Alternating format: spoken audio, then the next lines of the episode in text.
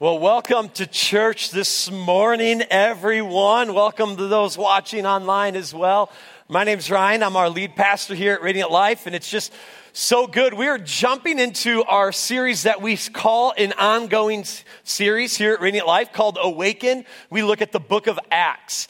We started this in the new year, and I warned our church. I said, we'll probably be in this book or this series for three to five years. And some of you like scoffed at it and be like, there's no way. And now you realize we are six months into the new year and only have gotten through two chapters, right?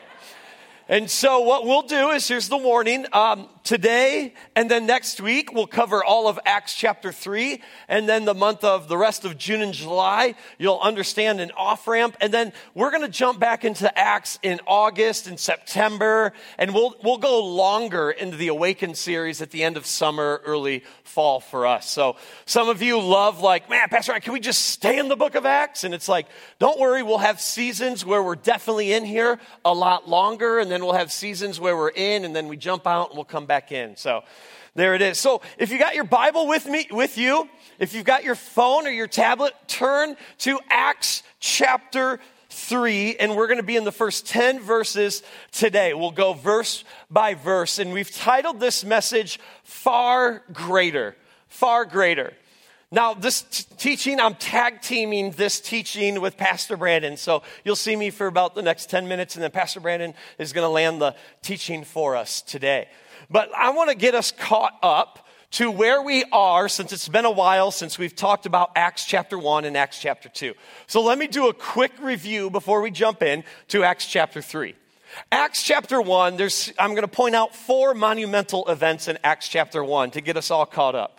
In verse 8, Holy Spirit is promised. Jesus is with his apostles Notice I did not say disciples. They're now known as the apostles. The difference is this a disciple, by definition, is a learner. Now, Jesus is going to ascend into heaven, and now they're the apostles because an apostle means one who is sent out. So you're going to get this transition here. Jesus promises the Holy Spirit. Then in verse 9, it's known as the ascension of Christ. Jesus ascends into heaven now. And we're told the apostles are like just watching Jesus. Oh, there he goes. Bye, Jesus. Right? And he's gone. And the angels are there like, dude, stop, stop looking up, man. We got mission to do, right? And the angels appeared. And then for the next several verses, starting in verse 14, we're told as they are in waiting, which we know it's approximately about 10 days, they're in waiting after Jesus ascends. They're waiting for the Spirit. They don't know what this is going to be like. Um, and so they're in waiting, but what are they in the waiting? What are they doing? They're praying. I'm just, I wonder if we shouldn't be people marked by prayer. Every decision bathed in prayer. Even just, eh, man, if you're a teenager and you're de- determining who should I date, bathe it in prayer. Listen, if that person you're dating doesn't leave you to Christ, then leave them at the door. Parents, you needed a louder amen than that right there right? You can blame it on Pastor Ryan, not yourself. You're like, Pastor Ryan said so, right? but bathe every decision in prayer. Then in Acts, Acts chapter 1, verse 26, they, they have chosen Matthias to replace Judas. What happened to Judas? He was part of the 12. What happened to Judas is remember, he betrayed Jesus and then he goes and commits suicide. And so the apostles are in prayer for 10 days and they realize, hey, we got to replace Judas, so we have 12 apostles now. Then Acts chapter 2 begins with a bang. Acts chapter 2 begins the way that a lot of Christians are scared. Acts chapter 2 begins in verse 4. They're celebrating Pentecost. Let me hear you say Pentecost. You're awesome, right? Pentecost just, it literally means 50, right? But for some of us, you know why we get spooked in the Christian faith when we hear Pentecost? Because that's when God chose for the Holy Spirit to come. And it says he filled everyone in the upper room. So finally, Acts chapter 1, 8 is fulfilled in Acts chapter 2, verse 4. And remember, Pentecost is just a Jewish pilgrim festival. It was a festival, it was a holiday that they celebrated that God chose to send Holy Spirit. And they're like, this is great. And I think we as a church ought to embrace more of the Spirit. I remember who is the Godhead with us right now? Holy Spirit. We ought to get to know who's walking with us. We ought to get to know the one who's sanctifying us, who's course correcting our lives towards Jesus Christ. Where is Jesus right now? At the right hand of the Father. Where's the Father? Sitting in the throne room. Oh, so who's with us? Holy Spirit. Listen, I don't think we ought to stiff arm Holy Spirit. Just because we don't understand something does not mean we should stiff arm what we don't understand. Right? Here's the deal. I know there's a group over here that thinks, man, the church is going to get all like weird and Pentecostal and people are going to swing from all the lights now, you know, with Holy Spirit. Listen, those people swinging from the chandeliers, with, they would do that without Holy Spirit, man. They're just weird. And some of you are asking right now, do people really swing from chandeliers in churches? Now, I'll let you figure that one out. All right. Then there's a group over here that sits there and is just a fist like, no, because I've, no, like that's not it. I'm, I want us to be a church that has a posture that says this. God, whatever you have for me. Man, if the Holy Spirit's a good gift, I want it. I may not under, fully understand. Listen, if you can fully understand the Spirit, then maybe you are idolizing your own thought process of who God is. That was, that was awesome, God. Thank you. Okay. Um, so Holy Spirit falls. Verse 38, what monumental. Peter, who denied Jesus three times, who did not have the boldness to stand when Jesus is on trial. And when they're like, hey, you were with Jesus, he's like, nope, don't know what you're talking about. Right? Denied Jesus three times. He now, what's the difference now? He's got the Spirit. He's empowered by the Spirit, stands in boldness to the crowd and says, Listen, y'all crucified this Jesus who is the Son of God. And he gives, and it says they're all cut to the heart. And they're like, what do we do? And what does Peter say? Repent, be baptized, and y'all need the Spirit to walk out this Christian life now. And in that moment, it says the response 3,000 people in verse 41 get saved and baptized right there in the moment. Man, if you don't like church growth, you're going to struggle with the book of Acts. This is our mission to seek and save the lost people, to help people walk a life towards Jesus Christ. And of course, they were able to baptize. Can you imagine baptizing 3,000 people? I mean, how awesome is that? But they had ritual baths called, called mikvah. Let me hear you say mikvah. Mikvah, it's just a ritual bath uh, they were all over the cities because ceremonial cleansing was high in the Jewish ancient culture. So there were mikvahs all over the place. So uh, they can easily baptize three people. We would probably have to drain our hot tub that we bring up. It'd be like, the water's too dirty. Let's drain it, get new water. We keep going, right? But it was all over. And then in verse 42, we're given a glimpse that the early church has devoted themselves. We get a glimpse of the church for the first time. In verse 42 says they devoted themselves to the apostles' teaching, to the fellowship of the breaking of bread, and to prayer. They were devoted. Church was their top priority, not just another priority. And they were generous. They were giving everything away. And it says the Lord just kept adding to their number. And now we enter Acts chapter 3, and we get a glimpse into the very first miracle that the early church does. And it's awesome. So if you're at Acts chapter 3, if you're there with your Bible, with your phone or tablet, let me, let me hear you say word. We get into the word, so the word gets into who? Us. You guys are awesome. Here we go. Acts chapter 3, verse 1. Now, Peter and John were going up to the temple for the time of prayer at 3 in the afternoon. Now, let's stop right there. We're told very clues from Luke. Luke is the author of Acts. We're told significant clues here. Number one, that there's a time of prayer. Let me bring us back 2,000 years ago, real quick, to understand the times of prayer. There are three significant times of prayer you have the morning prayer, the afternoon prayer, and the evening prayer. And these are the three times. The morning prayer is known as the third hour, which is 9 a.m.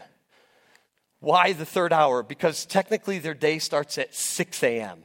Okay, so always have that in your mind when you read the Bible. Their days, technically, 6 a.m. is like the start of the, of the time. So the third hour is 9 o'clock. Do you know what hour Jesus was crucified?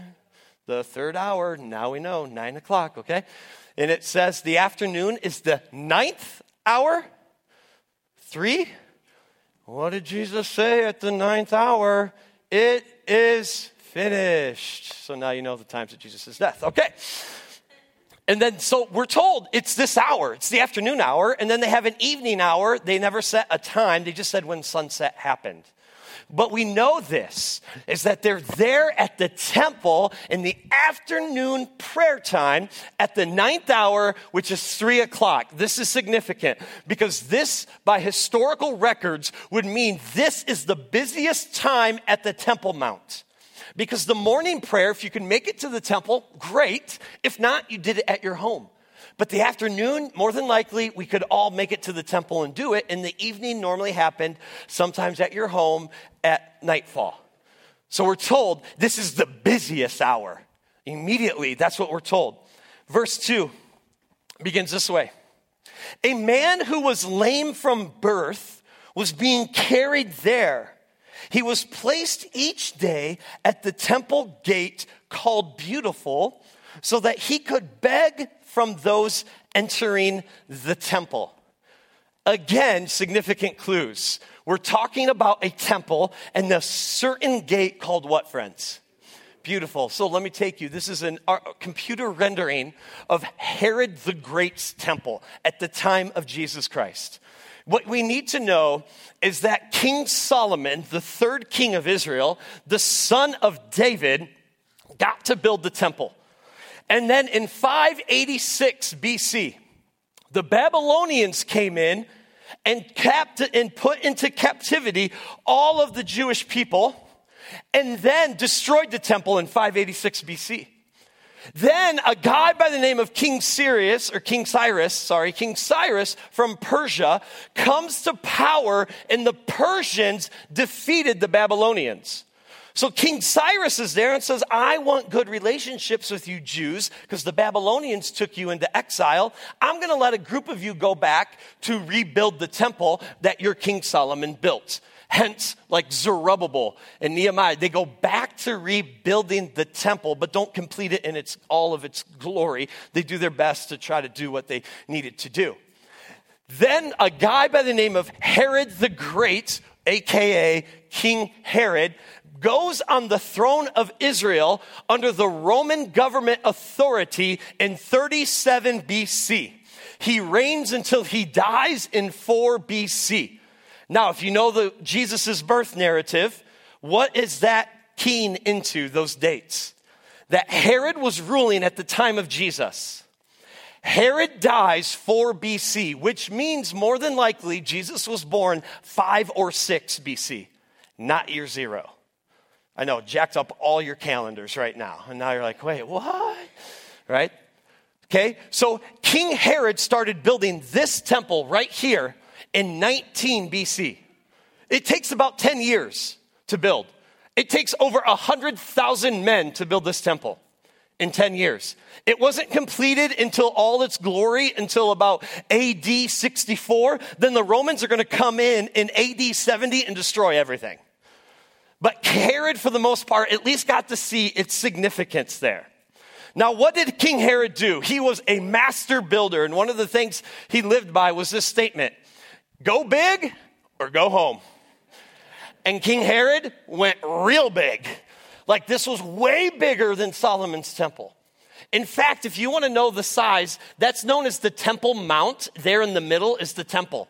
The Temple Mount was built on a hill. The hill wasn't big enough for Herod to build the, this massive structure. So, you know what Herod did? Bring in dirt so I can build something huge. And he wanted to make a name for himself for the Jews. So this is really cool. Let me show you some parts here, and I'm going to walk back here and scare all the worship team as I stand on this chair here and show you things. So this is the temple. This is the Temple Mount. Over here, you see the flat areas over here and over here.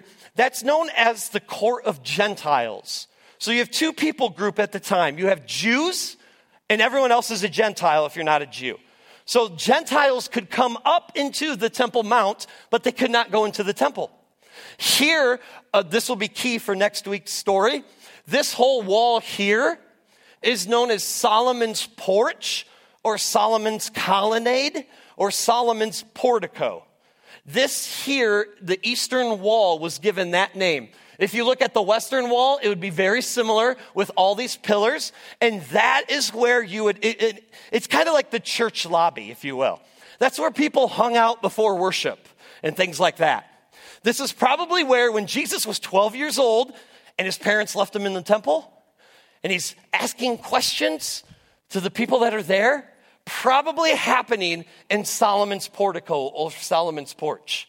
So now we go into the temple. Do you see this right here? That's the main entrance into the temple. Welcome to the gate called Beautiful. Inside this gate was this court, the court of women. That's as far as women were allowed to go as a Jew. Beyond that, then, you have the court of Israelites where men can go. You have the court of priests, and then you enter into the holy place where the Holy of Holies, where they believed God's presence dwelt. In the holy place, that's where you get the veil. What tore when Jesus took his last breath? The veil. What was that curtain or veil? It separated the presence of God from the people. When Jesus took his last breath, that curtain tore, and the presence of God now was everywhere. Come on, that's cool, right? So let me tell you about this gate real quick. That gate is known as beautiful because it was massive. It's a massive gate. It probably it was super ornate, probably made of some gold. There may be some bronze there, and it was the gate where all Jewish people would enter into worship. Now we know, oh, see, the lame man is smart where to, where to lay me. I want to be where people are going to go to worship, so maybe they'll see me.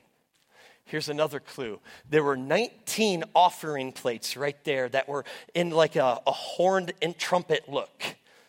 Remember the woman who had two mites? And Jesus said she gave everything? Happened right there.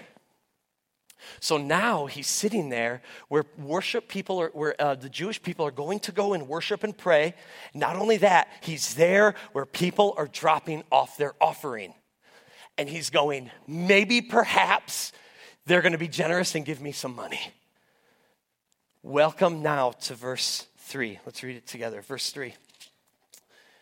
When he saw Peter and John about to enter, the temple, he asked for money. We now know why he's there. It's where the offering was. It's where everyone had to go to worship. Peter, along with John, looked straight at him and said, Look at us. Verse 5. So he turned to them, expecting to get something from them. What do you think he's expecting to get? Give me some money, please. I've been lame from birth. I can't walk, but maybe perhaps your money can help get food on the table for me. And he is about to get something far greater. Have you ever had an expectation where God met you and you're like, yes? You ever had an expectation thinking it's going to be this but it was something else? Have you ever had an expectation and God did something far greater? I hope, as followers of Jesus, we would respond with a yes. And I hope that after we finish this chunk uh, of scripture here, we would definitely have a resounding yes that God has something far greater. Let's continue into the narrative here and uh, getting into the next verse, verse 6. But it says, uh, um, I lost my spot. Here we go. But Peter said, I don't have silver or gold, but what I do have, I give you in the name of Jesus Christ of Nazareth. Get up and walk. How awesome is that? This first miracle takes place. And Peter got to be a part of that story. But I'm wondering for some of us if we get so focused on what we don't have. We, we go through our Christian walk and we get so focused and narrow minded on the things that we don't have. Like, I don't, I haven't gone to Bible school. I don't have a Bible degree. I haven't gone to seminary. I, I just, I just simply don't have enough knowledge. Like I don't know enough things about this. And we begin to get so focused on the things that we don't have. Or I, I just, I don't have enough money. I, I don't have enough money to, to pay all my bills. I don't think Peter was worried about how much money he had. He was more focused on what he did have. Some of us, we, we might say, Oh, I don't have enough time. I just, we, we got to get into the prayer service. I just don't have time to spend with you right now. Maybe after the prayer service, I can give you the attention that you're looking for. Peter and John, they weren't interested in that. And maybe for some of us, we wrestle with, I just don't have the right personality. Like, I, I, can't get on the stage. I can't talk like you do. Like, I just can't, I'm not comfortable being in front of other people. And, and I get that. Not, not everybody is called to do that, but we can also have a conversation at a coffee shop. And we can share what Jesus has done in our life. You know, this morning, in just reflection on this message, God just reminded me of how beautiful the body of Christ is. Like, my thumb doesn't do the same thing that my elbow does. And my elbow doesn't do the same thing that my shoulder does. Like each one of us have different personalities, different gifting. But we can't use that as a hindrance of something in sharing Jesus.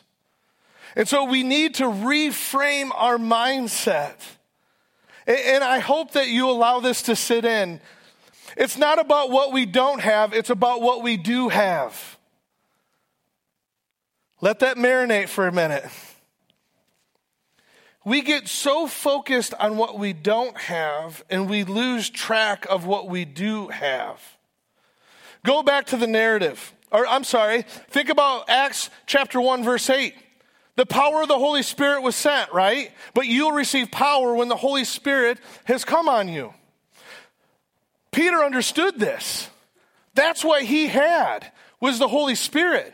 Yes, he had walked with Jesus. He did life with Jesus, heard some probably really funny jokes with Jesus, heard Jesus sneeze. He had all of these stories. He saw these miracles. He saw his teachings. He saw Jesus going back into heaven and now he has the Holy Spirit. Grab this. The same Holy Spirit then is now here. If you've surrendered your life over to Jesus, the same Spirit that raised Jesus Christ from the grave resides inside of you. That's an amen right there.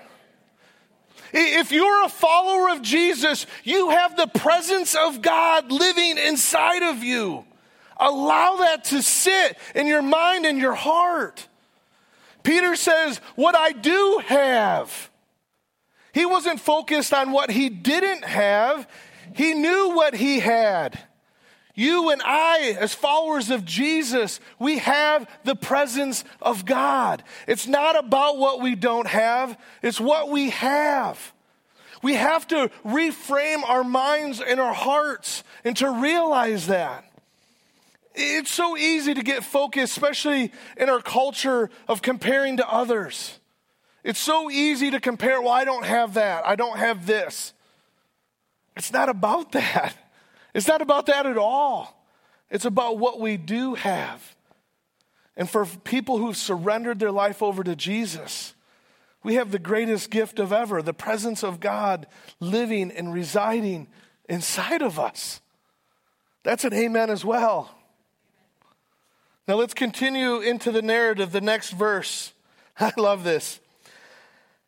Then, taking him by the right hand, he raised him up, and at once his feet and ankles became strong. So he jumped up and started to walk, and he entered the temple with them, walking, leaping, and praising God. How awesome is that? Walking and leaping and praising God. Now remember the narrative, uh, verse 2, it says he was lame from birth. This guy has never walked a single day. It's not like he walked at some point, got an injury, and he wasn't able to walk again. He's never walked, and I, I imagine that it's something kind of like this. You, you get going a little bit and you kind of lose your balance, right? But I love the fact that this detail that Peter reached out his right hand. Side note, that's why we need biblical community. As we're all pursuing Jesus and we're trying to walk with him, there's times that it's hard and we stumble. And we need other people to step in and to hold our hand. That's an amen right there as well. We need biblical community. Peter was there and he held his hand, helped him get up. All the people saw him walking and praising God. He was praising God. And they recognized that he was the one who used to sit and beg at the beautiful gate of the temple. So they were all filled with what? Awe and astonishment at what had happened to him. When people look at your life, are they in awe and filled with astonishment because of what Jesus has done in your life? It's time for us to jump up and leap for Jesus. Our lives should reflect that. We can get so focused on what we don't have, and we need to focus on what we have. For me, I could be focused on that my parents were never married. I could focus on the, how those dynamics played out growing up in my childhood. I could get focused on that my mom is no longer here. I was in my 20s when she died.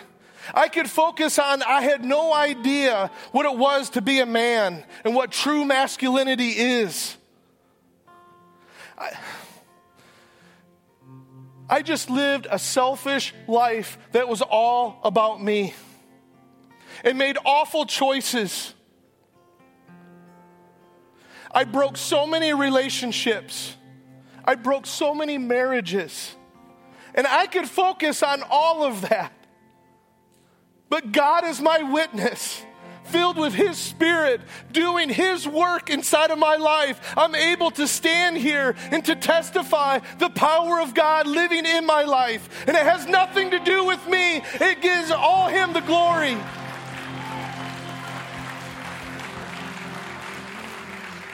Yeah, I struggle with depression. Yeah, I struggle with having intense fellowship with my wife this week. It just showed me that God was going to do something here today. But we, as followers of Christ, have something to raise a hallelujah about. I get it, depression sucks. It's real. Broken relationships, they suck. I get it, it's real. But we can still raise a hallelujah. Would you stand with me here? Prayer team, you can make your way down. If you haven't figured it out yet, we're going to sing Raise a Hallelujah. and I hope that the shingles get blown off this roof because we're so focused on what we have, which is the presence of God. Think about this. We have been forgiven. Our sins are no more. They're as far as the east is from the west. That's something to raise a hallelujah about that the creator of the universe loves you and me so much that he would send his one and only son to take the punishment that I deserved. That's something to raise a hallelujah about. And maybe you're standing here today like, I don't have that and I want that. Please make your way to the prayer team.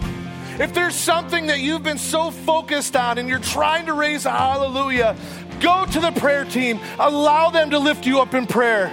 But, church family, it's time to leap up. It's time to raise a hallelujah.